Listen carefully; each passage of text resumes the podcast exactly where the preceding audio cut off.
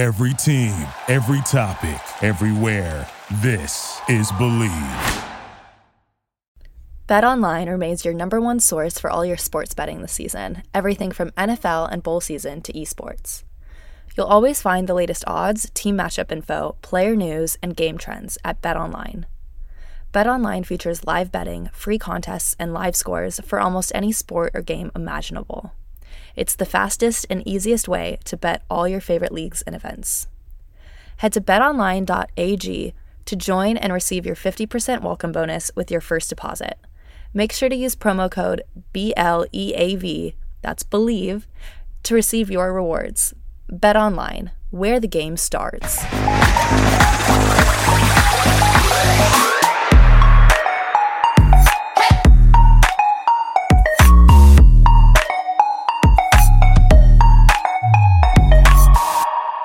All right, guys, really quick before we start, I just want to say that it's January, and that means US Figure Skating's Nationals are coming up.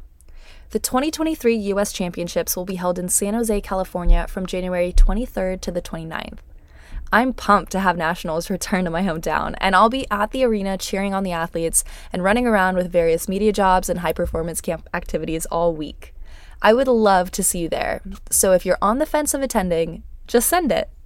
We've really got so much talent on the come up and some fantastic skaters to see live. If you see me around the arena, please come say hi. I love chatting with you guys and hearing what you guys think about all the events. I will be podcasting live from the arena, so I'm so excited to be there in person once again. There are single event tickets available, all session tickets, and championship event free skate packages as well. Just head to www.usfigureskating.org for more information on the event and get your tickets now. Hello, everyone. Welcome back to my podcast. I'm your host, Polina Edmunds, and today on the show, I'm so excited to bring on this special guest. She is the 2022 Olympic bronze medalist in ice dance, Madison Hubbell. Hi, Maddie. Hi, Polina. All right. I'm definitely stoked to have your voice on the podcast today and just get to talk about ice dance with you, um, which I'm really excited about because obviously not an ice dancer. So whenever I get ice dance guests on, um, a lot of insight that I can't really build off of from a technical standpoint, but there's a lot of just, you know, common experiences in the skating world in general. So with that being said, uh, when did you first start skating and how did you get into it? I got started when I was five years old.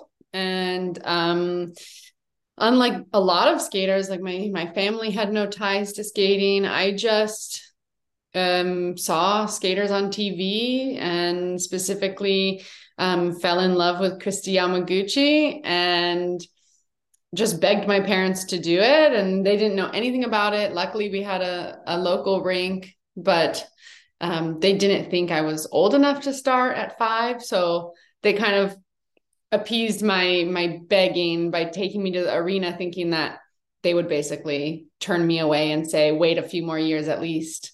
And of course as we all know they were like 5 year old who wants to skate get on the ice.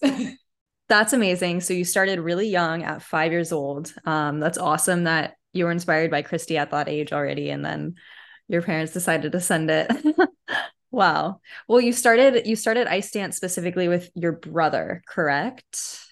I had one partner before my brother. Okay. I was um you know, like a lot of times in ice shows when you're a kid, I got partnered up to skate with a, a boy who's funny enough, his last name was also Donohue. So Nick Donohue.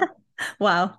Yeah. And um, we skated together for the ice show. And then his mother asked my mother if we should start testing some dances. And we kind of started dabbling our feet into what ice dance could be, but we were not meant to be. And um, he shortly after our partnership actually left skating altogether. So I was left with no partner and I had kind of fallen in love with the the social aspect that's for sure of skating with another person instead of alone.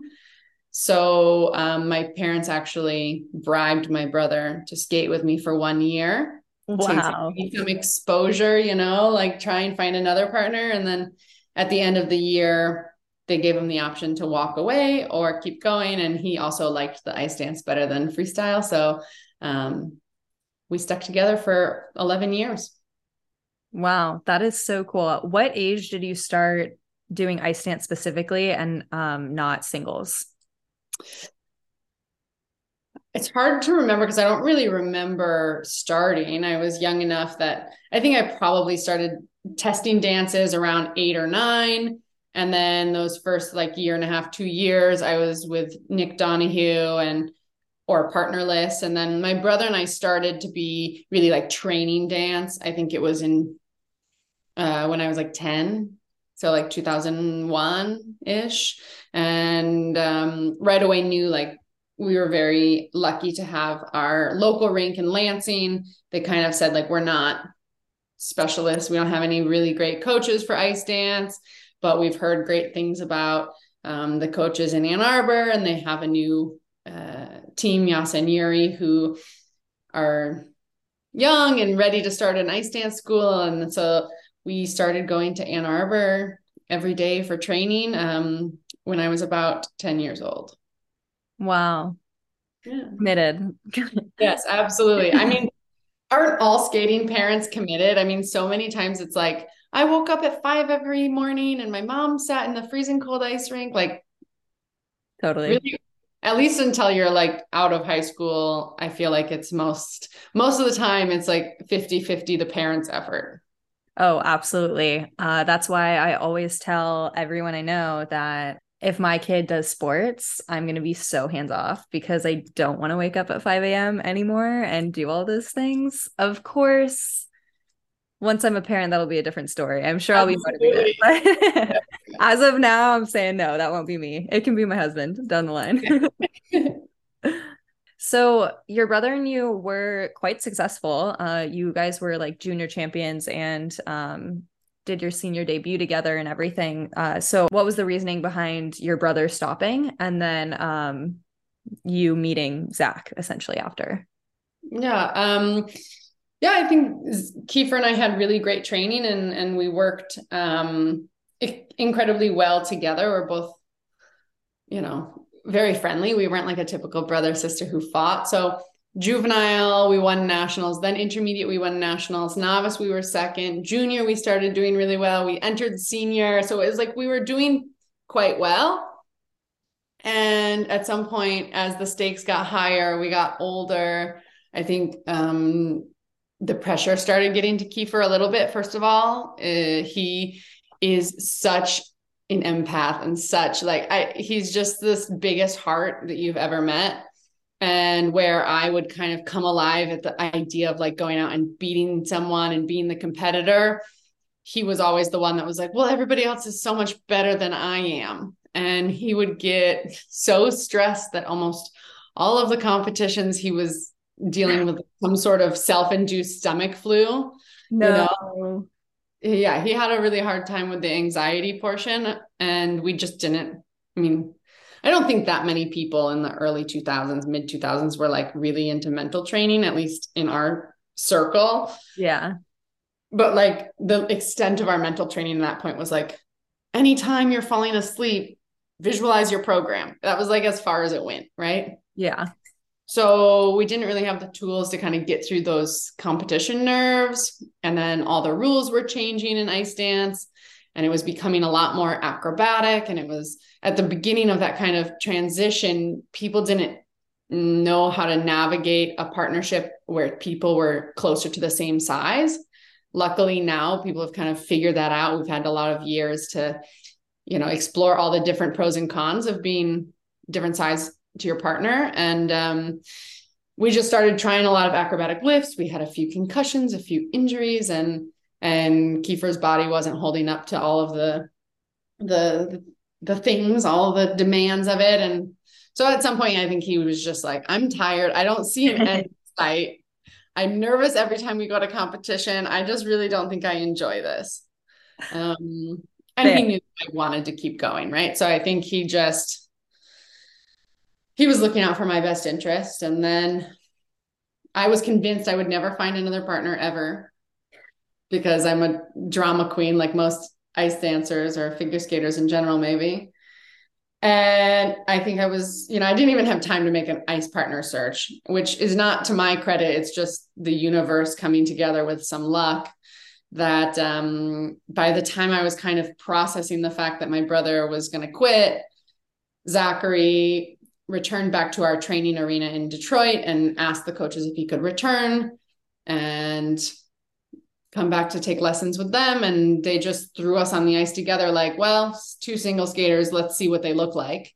So no formal tr- tryout request no like and in fact we didn't i didn't want to try out with them because i we you know we were competitors. Keiffer and i with piper and then we trained side by side for a bit and i we did not particularly like each other we didn't get along we were not we were never friendly so i was just like you're to make me skate with Zach. I miss Keiffer, but he's really good, as I think, you know, people kind of figured out over time. And that first exercise, I just remember being like, I don't want to like it, but he's really good at skating.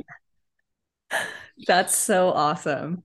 Wow. Well, you and Zach were together for a long time because mm-hmm. you started in 2011 together and then basically a decade later you won an olympic medal together which is so crazy at your second olympics together too so clearly there was a dynamic between you two that worked that made you want to stay together that long which i also feel like can be unique in partnerships um, because we we do see a lot of teams switch partners at some point um, because of personality clashes more than um, like physical skating ability.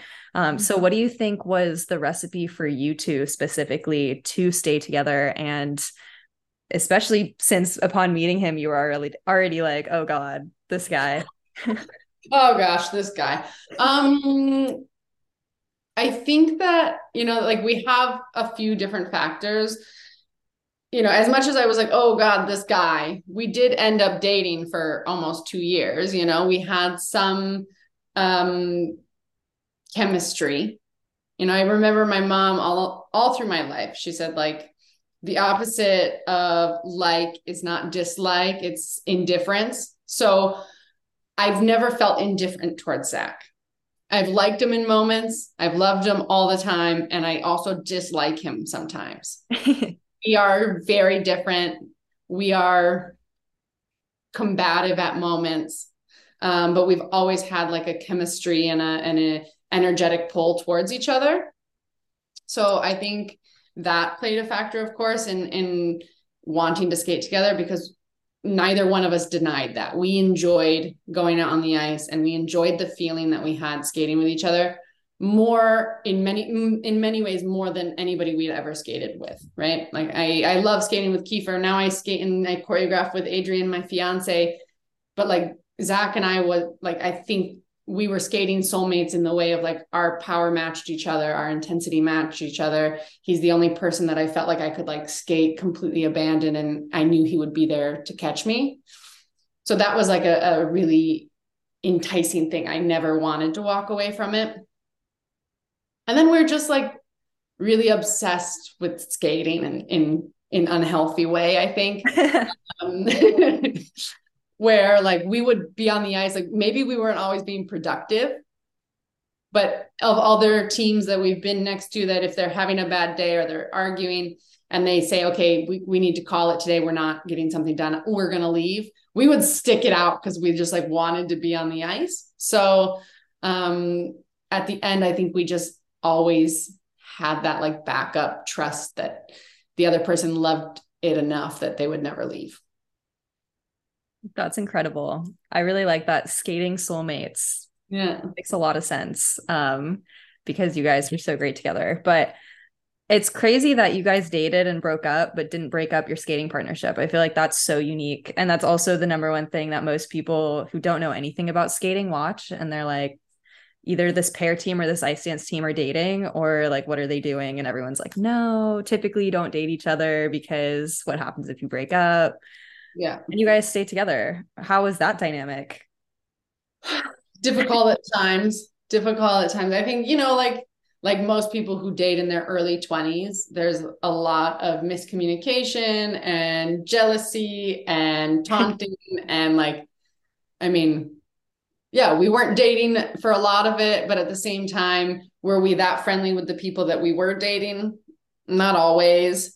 So there was um, definitely some kind of protective ownership quality that we had to get over after after dating, but we both kind of recognized that we were really young, that we were attracted to each other in some way, but fundamentally like our our values our core like our core beliefs are very different. Um, our views on the world and religion and all of these things are so different and we're both so opinionated that it became pretty clear right away that like it wasn't our long-term soulmate. And i think both zach and i have you know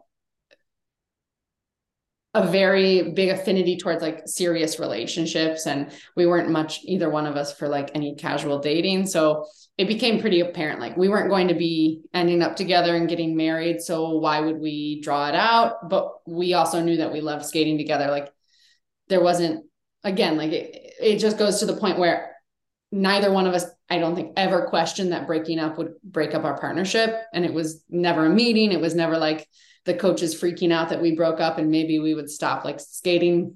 It was just clear that we were way more in love with skating together than in love with each other off the ice. That's a really cool way that you put that. It sounds like a very mature perspective, even though I know that uh, in that age time, we're not yeah. the most mature for sure. That's really cool. There were some messy moments in there. It sounds more poetic than it probably seemed in the moment. Well, that's what makes it entertaining at the end of the day. provides all the memories. Mm-hmm. Well, what was the timeline process of moving up in the ranks for you guys? Um, as we all know, in ice dance, it takes a really long time to kind of get to the top usually. Um, mm-hmm. And you guys were together for basically over a decade. Um, so, what was it like navigating that for you guys specifically? Um, you know, I think we had a lot of raw potential at the very beginning. And our first season was incredibly successful for a brand new team in ice dance. Um, right away, we were able to go to a Skate America. We got named to Team USA. We were um, third at the US Championships. We went to our first, either one of our first World Championships. And it was a really great season. I think just the excitement of getting together fueled that a lot. And we also have to thank uh, Massimo Scali a lot for that. He was entering the team at the same time as we were. And I think he just kind of, he was so fresh off of skating. He saw the potential in us. And it was like we were entering this new project at the same time. And that season, he really took us under his wing. He was doing off ice with it. Like he was going above and beyond all of the requirements to try to make us as polished and, and competitive as possible.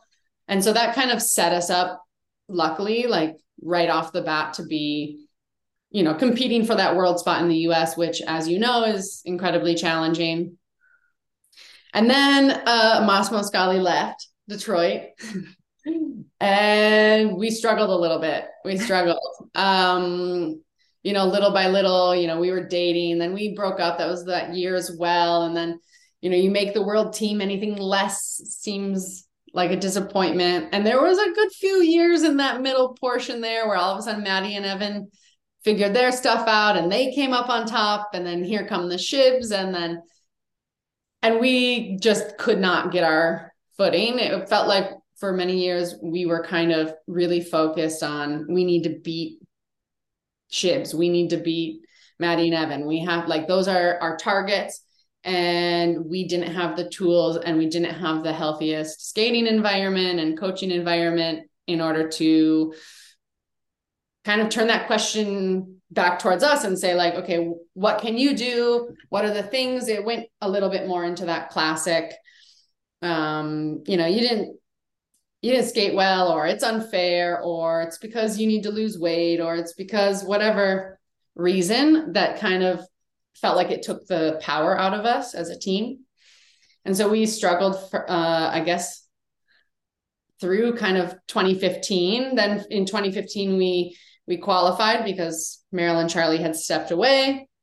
So there was another spot available, and we we started competing back at Worlds in 2015. But very quickly in the stands watching Gabrielle and Guillaume win their world first world title after being 13th the year before. We were like, oh my God, the world of ice dance has broken. Mm-hmm.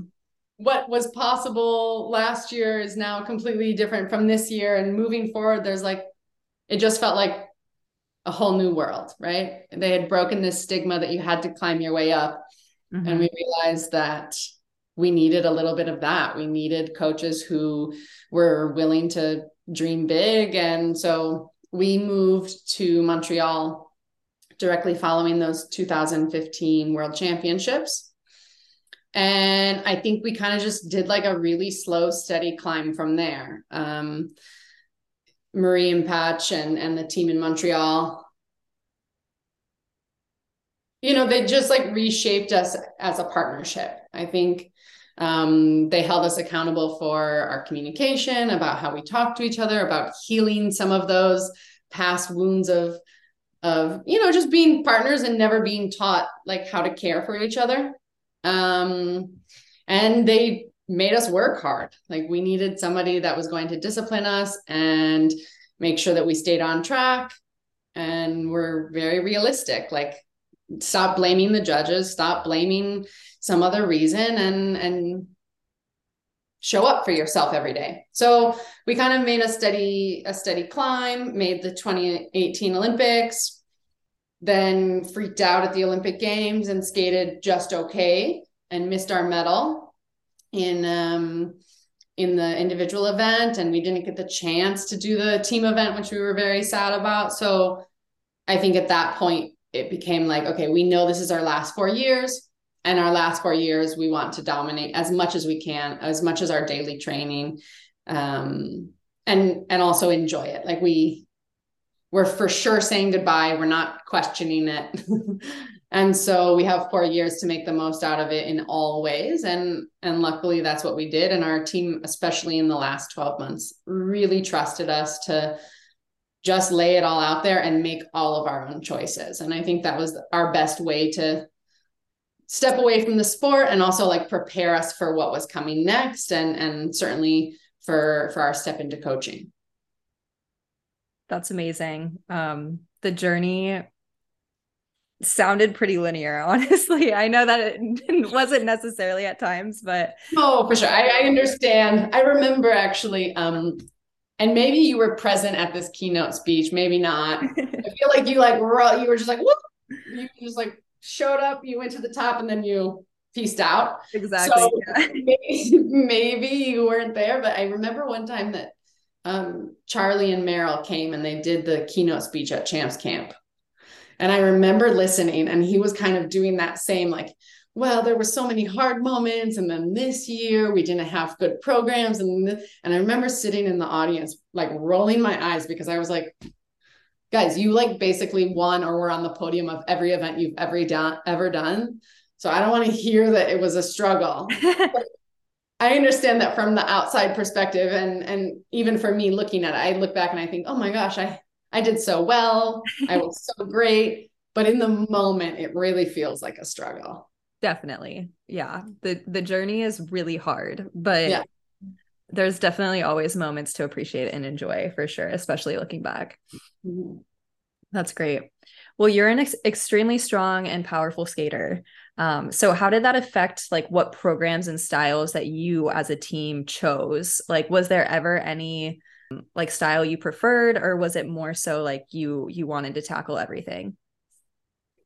I was interested in tackling everything. Um, I think my the ones that for sure I know were not my specialty was a few times that they required kind of like um Charleston 20s, 30s.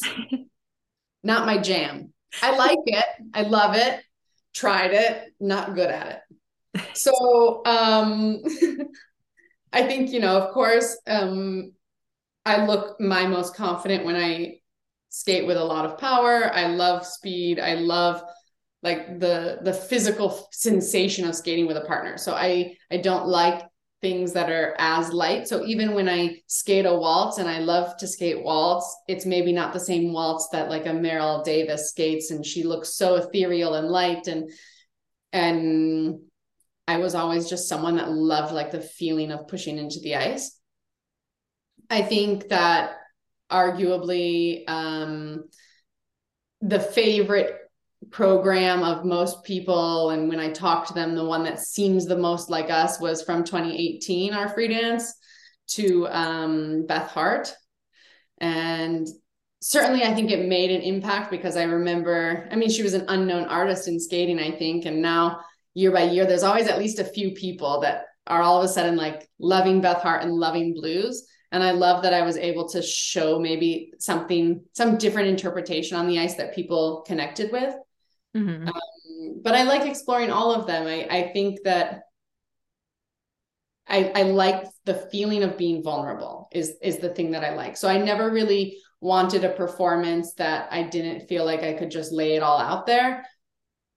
So it was more about that feeling than than like any particular type of rhythm. Mm-hmm. That's awesome. Yeah, my favorite program that you guys skated was definitely the Hallelujah one because first of all, I love that song, but just the way that you guys were able to blend like the power with the gentleness, I feel like is really unique. So whenever you kind of see that that speed and that softness teaming up rather than being separate, um, it's just fantastic. So yeah, shout out. What was it like to compete against Maddie and Evan in the final years? Because you guys were so neck and neck, which I also feel like can be atypical for ice dance because I mean, in the past, it was like Meryl and Charlie, and then it was like the Shibs turn, and then Maddie and Evan got like a championship. And then you guys were just back and forth. Like it really depended on that exact day, what you guys laid down, who was going to win. Um, and that made it really interesting for the audience because it wasn't like you could go in and predict. Um, yeah. what was that like as a competitor? It was tough for sure. Um, you know, I, I I think that the the biggest evolution that I took was really from facing that competition uh, against Madison and Evan, and and the fact that they joined our school. They joined our school right after we won our first championships, and I was just like, seriously. I just got the title. Can I hold it for a couple years before they come and they learn all of our secrets? And like, I just knew how special it was to train with Marie and Patch and how empowering they are. And um, and I knew that they would improve and thrive and be be happy in that environment. And so I knew that they would be harder to beat. And so it was hard at first. I have to credit Zach for being a little bit more like bring it on while I was like, ah. um, and you know, like was I ever happy when they beat me? No. And I can tell you that I'm sure Maddie and Evan were never happy when we beat them.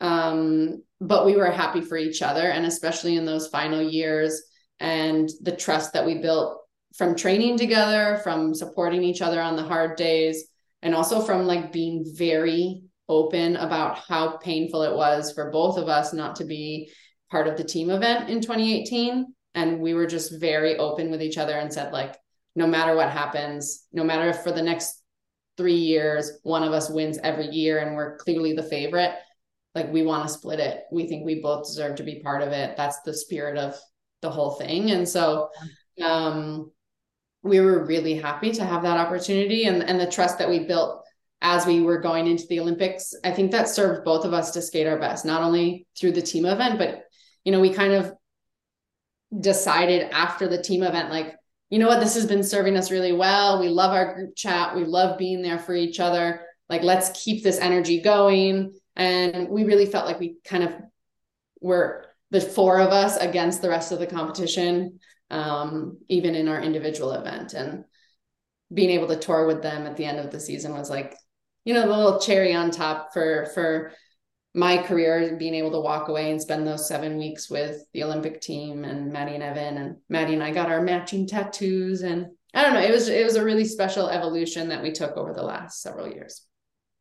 That's really sweet honestly. Mm-hmm. And it's also just sounds like the best type of competitive rivalry because there's clearly a lot of mutual respect between you guys.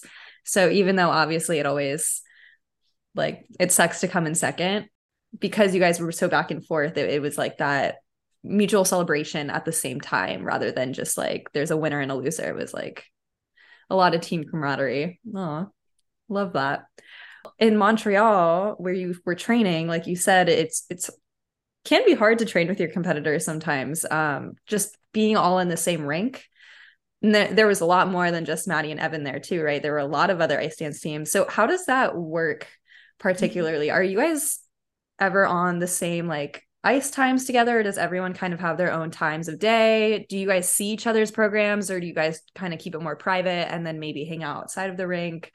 What is that like? Yeah no i mean um i just laugh because i know that i know that people wonder and i know that sometimes people don't really believe what we say in like press conferences because it sounds like we're all like bffs and to be honest like a lot of us are very close friends and certainly we behave at the arena like like very close friends. Um with 25 teams or 22 teams for most of the years the last years that I was in Montreal like there isn't enough ice time to separate all of us for sure. So um, it was very common that we would be on the ice with Madison and Evan, on the ice with Gabrielle and Guillaume, uh, Caitlin Jean Luc, my fiance, um, like all those top teams, and especially going into the Olympics, it became kind of like intentionally that we were training together. But um, we never really kept it secret. We might not share the very beginning, like, oh, these are our ideas for the program at the beginning of the season. But at the same time, every time we listened to music and conceptualized with the coaches, we were on our public ice with all the other people watching. So it'd be like, oh my gosh, I saw Maddie and Evan and they were skating to, you know, Billie Eilish today. They brought in Billie Eilish. What? You know? so we knew as soon as anything was happening. And um, there were days that that made it hard for sure. They you skate like crap in front of your competitor, and then or you're fighting and it's embarrassing, and your competitor goes and lays down a clean program but like what better way to be ready for competition than than be in front of your competition every day? And and also like it it did teach us a lot of humility and um sportsmanship because like i think it's easy as a competitor. It's like a very common mindset like i i need to do everything i can. So i'm going to work harder. I'm going to exercise more. I'm going to you know whatever you think is the formula for success and if you aren't next to your other competitors, you might actually start to believe your own BS.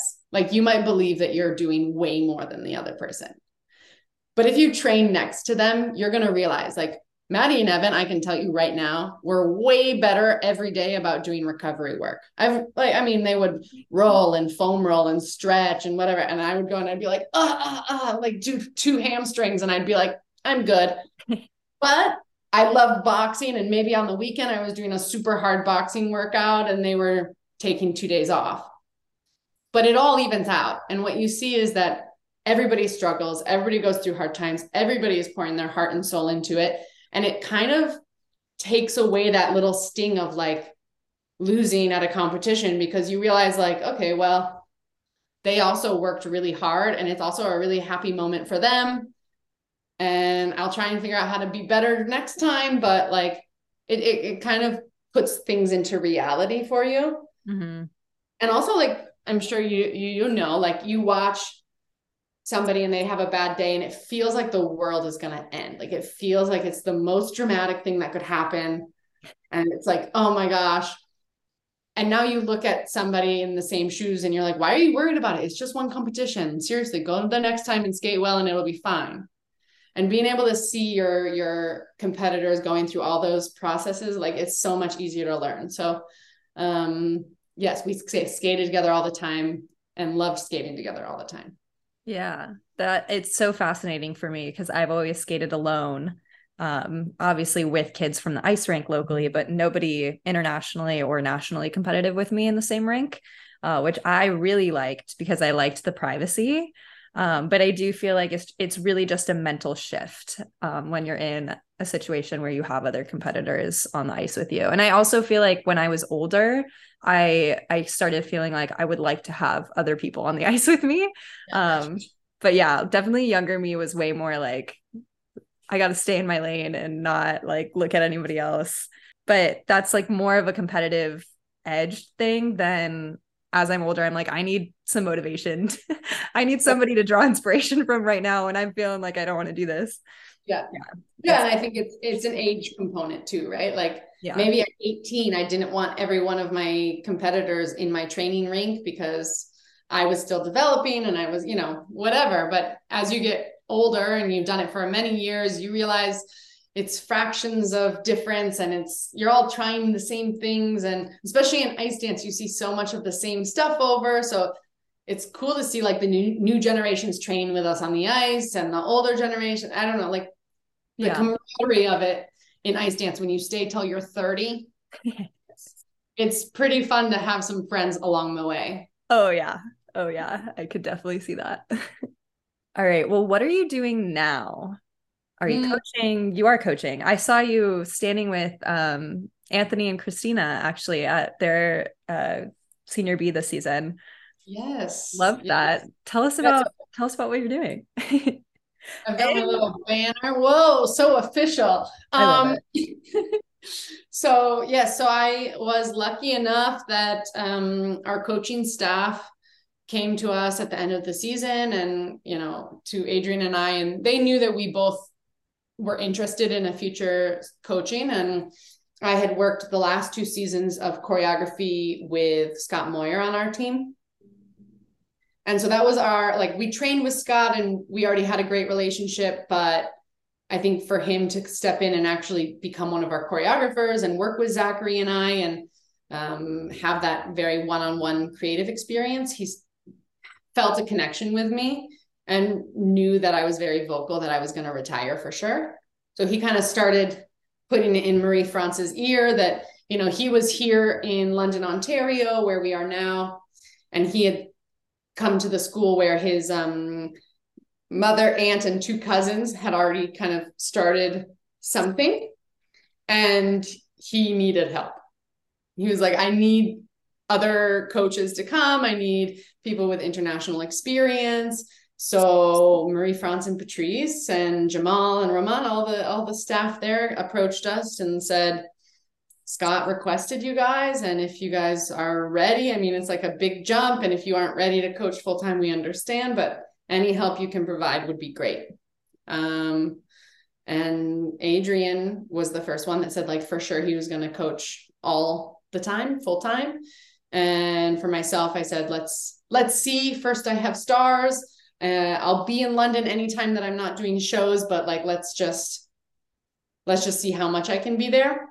So I joined the team after Stars. That was um, end of May, early June, and it was a really fun process because most of the choreography had already been done while I was on tour, so I kind of missed out on that very fun part of the season.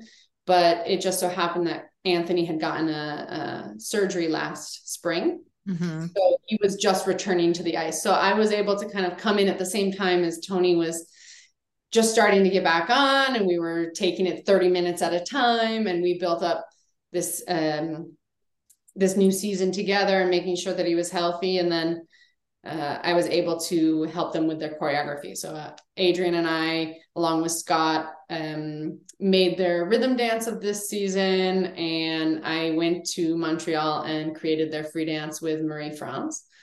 Um, wow. It was like such a cool experience. I don't know. It's like I know that I created things with her for the last seven years in my own body, but to be able to just like learn from her and, and be next to her and have her value my opinion it was like kind of a, a pinch me moment. So um yeah it's been great. And finally you know it gets so busy when you have teams. So i've been coaching full time there i haven't really gone anywhere else for seminars. So i have jumped fully into the coaching shoes and looking forward. I actually leave on Sunday and, and I'll be in San Jose this week with Christina and Anthony.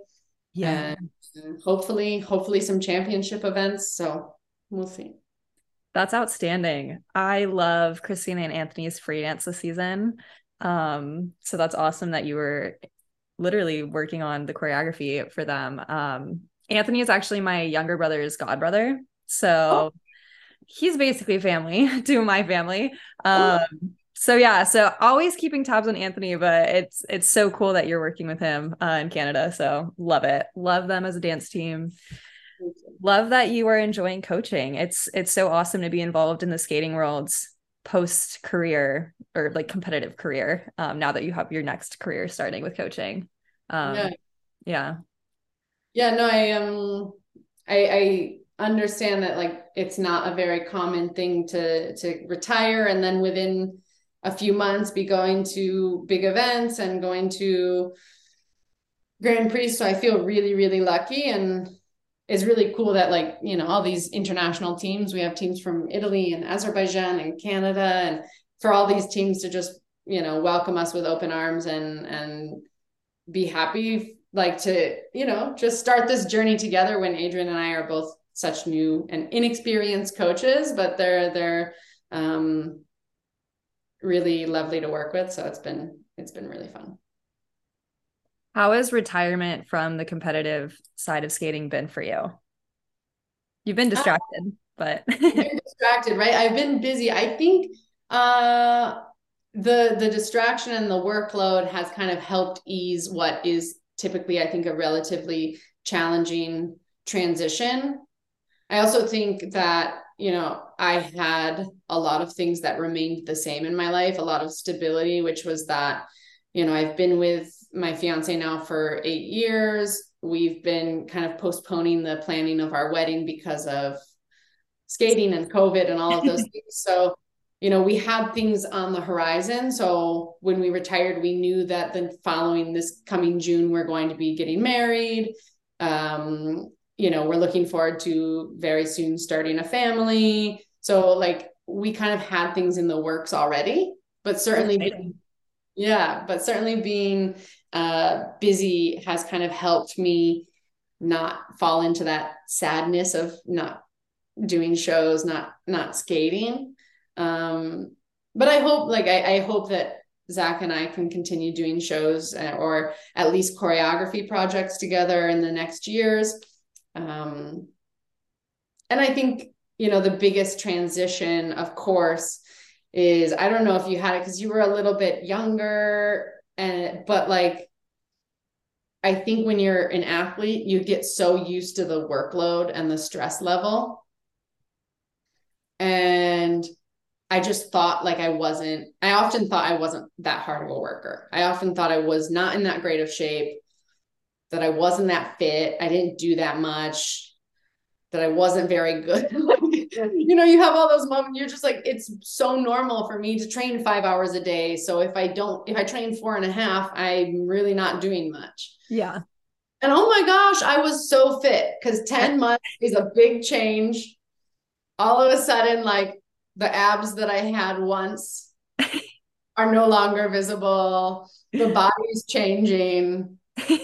I'm sore all the time. No, I'm like, it's it's strange. So it's a it's a definitely a transition period where you're just like used to feeling a certain way and and now I don't feel that way. Um so I think that's been like the hardest transition for me. That's super true. I definitely also related to that. Um I when I took time off of skating, I totally had so many body changes because I was young and like that time off basically allowed my body to be like, okay, we can grow now. Yeah. Um, and so it was it was an interesting transition for sure. But as I like actually retired and and like, I don't know, age 22 or so, so already a little bit more mature, it was definitely tough to not have the routine and the rhythm and then yeah like the working out i i tell people all the time i'm like used to working out 4 to 5 hours a day um and so now if i can work out for half an hour it feels like an accomplishment but also it's so not yeah. what reality was for like 20 years of my life. So it doesn't feel like i'm doing anything. And everyone's like just do yoga. Any move any movement any movement's good for you. I'm like this isn't a workout. I love yoga, but I mean, at one point, at one point, I mean, because I did teacher training for yoga, and I know that yoga is like, I don't want to make it sound because I know a lot of skaters will be like, oh, yoga, it's for stretching. There's really intense, very hard yoga. It's not the there yoga is. I do, but no. same. Um, but I remember like when I was doing yoga teacher training, I was like training all day long. And then I would go and I would do five, six hours of yoga per week, just like on top of my normal training. So now it's like yeah. I do yoga and I don't break a sweat. And I'm like, well, yeah. that doesn't count. Yeah. Eh. Exactly. You know, that's actually exhausted. So that's so funny because I I actually that is every week um I climb with my boyfriend and he's always a way better climber than me and doing more difficult stuff, but he's definitely sweating, like working super hard, sore the next day. And I'm just like not breaking a sweat. I it's no it's not stamina, it's not cardio. So for me, it doesn't feel like a legitimate workout. Like sure my arms might get a little sore or whatever, but it doesn't really feel like I'm doing anything. And like most people just don't get it. But I'm like, listen. Have you gone through like the period of like where you actually hurt yourself? Because like I'm kind of I'm kind of because I I would like to take like a year or two doing almost nothing, but I also made the mistake of buying a wedding gown right after the Olympics. So like motivation. I need I need to make sure that it's going to fit I didn't think my body was going to change that much. Well, jokes on me. So, um, what the problem is, is that like, I think I've kept a fair amount of my strength and I was used to doing stuff that now I realize was hard.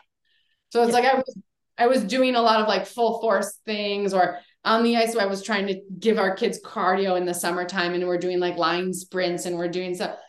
And I'm like, well, let me jump on. I'll go with you. But i want to win because i'm like i'm i'm powerful. I can beat these kids. She's 14 and i like go for it and then i hurt myself because like somehow the power the muscle is still there. I can still lift things but i shouldn't lift things.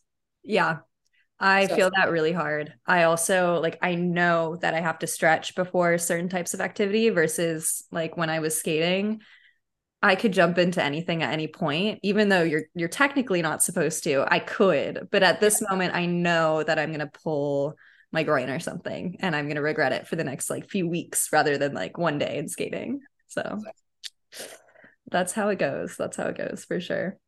All right. Well, my last question is if you could give skaters any one piece of advice, what would it be? oh my gosh, one piece of advice there's too much, but maybe your favorite piece of advice. oh my god. Um it's so hard because so much of like the the you know experiences that I've gone through that shaped how I was able to enjoy a season. It's like how can I expect someone to feel it if they don't experience it because I had to experience it. But what I would say is that you can't don't take anybody else's story or even their advice. So I'm giving you advice about not taking advice. don't take their advice as fact. It's another opinion and it's another way that things could go.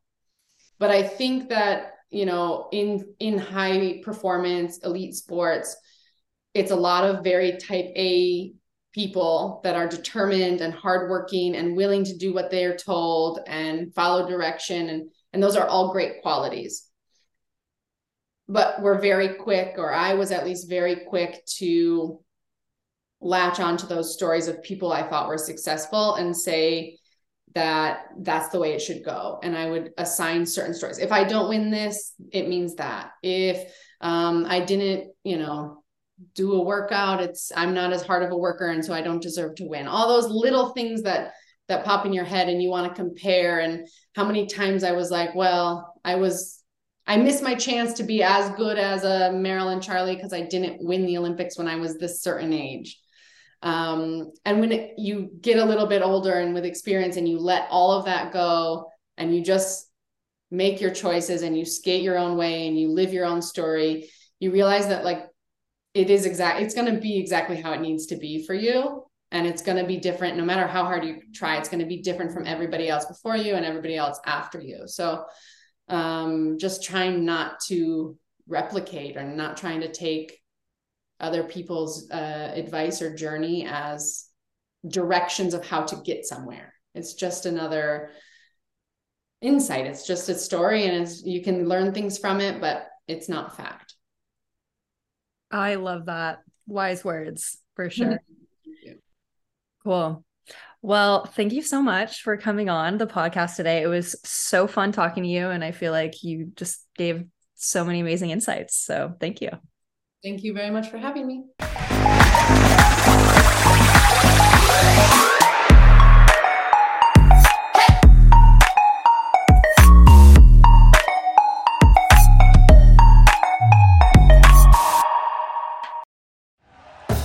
Thank you for listening to Bleav. You can show support to your host by subscribing to the show and giving us a five star rating on your preferred platform. Check us out at Bleav.com and search for B L E A V on YouTube.